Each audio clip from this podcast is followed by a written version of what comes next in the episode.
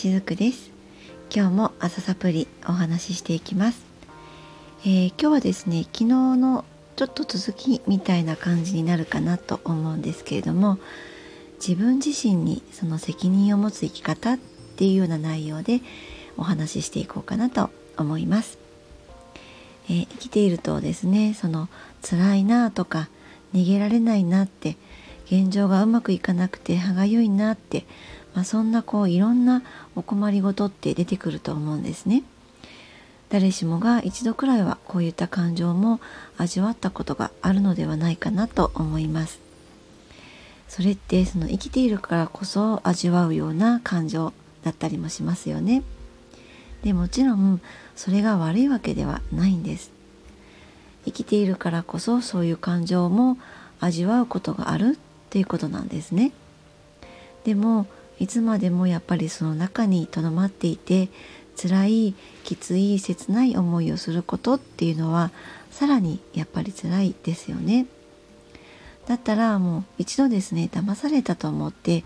えー、できる範囲で可能な範囲でサクッとその場から一度離れてみるそういった選択はありだとは思います。不平とか不満とか不幸感そういったものが自分の内側から溢れてくる。それはですね魂からの SOS です。なのでそのままずっとそこにとどまっているといずれ心がですね反応しなくなっていくんですね、えー、心が無反応になるっていうことはもう生きている心地がしないっていうことです、えー、本当にですねまさにも生きながら死んでいるみたいな感じなんですね。これは私も経験があるんですがもう喜びもこう見出せなくなっちゃうそんな感じです。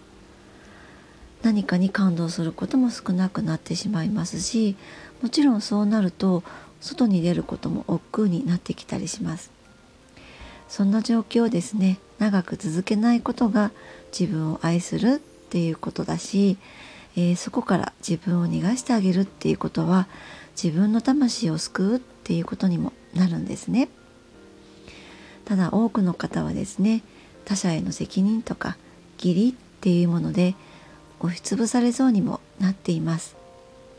またそんな風に自分の中に不平とか不満とか不幸感っていうのがあることさえ誰かのせいだとして被害者の意識から動けなかったりするんですねでどんなに責任を持ってどんなに責任を負って立派に生きたとしてもこの世を去る瞬間にきっとああ自分の人生を生きていなかったって気づいたら悲しいじゃないですか。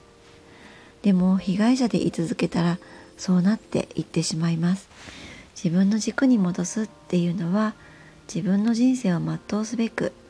自分自身に責任を戻すっていうことなんですね。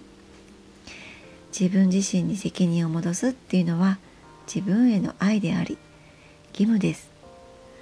他者にこれまで使っていた愛を自分自身に使ってあげるんです。不平不満を毎日こぼして過ごしたい人などいませんよね。でも出ちゃうんです。今が楽しくないから。だから自分で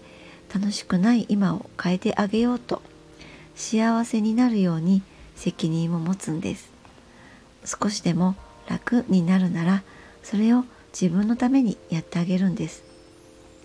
仕事も今すぐ転職できないのであれば休みを取る。休みを取ることさええー、罪悪感があったりする方もいると思うんですね。だけれども思い切って休みを自分のために取ってあげるんです。恋愛も行き詰まってどうにもならないのであれば距離を置く。家族が鬱陶しいなって思うのであればちょっと距離を取る。頑張っても答えが出ないのなら考えるのをもうやめちゃうんです。答えが出ないのが答えなんですね。そうやって他人ではなく自分の気持ちを中心にやっていくと思いのほか早く物事は展開していきます。それはエネルギーが変わるからなんですね。これまで執着していた感情とか意識から切り離してあげて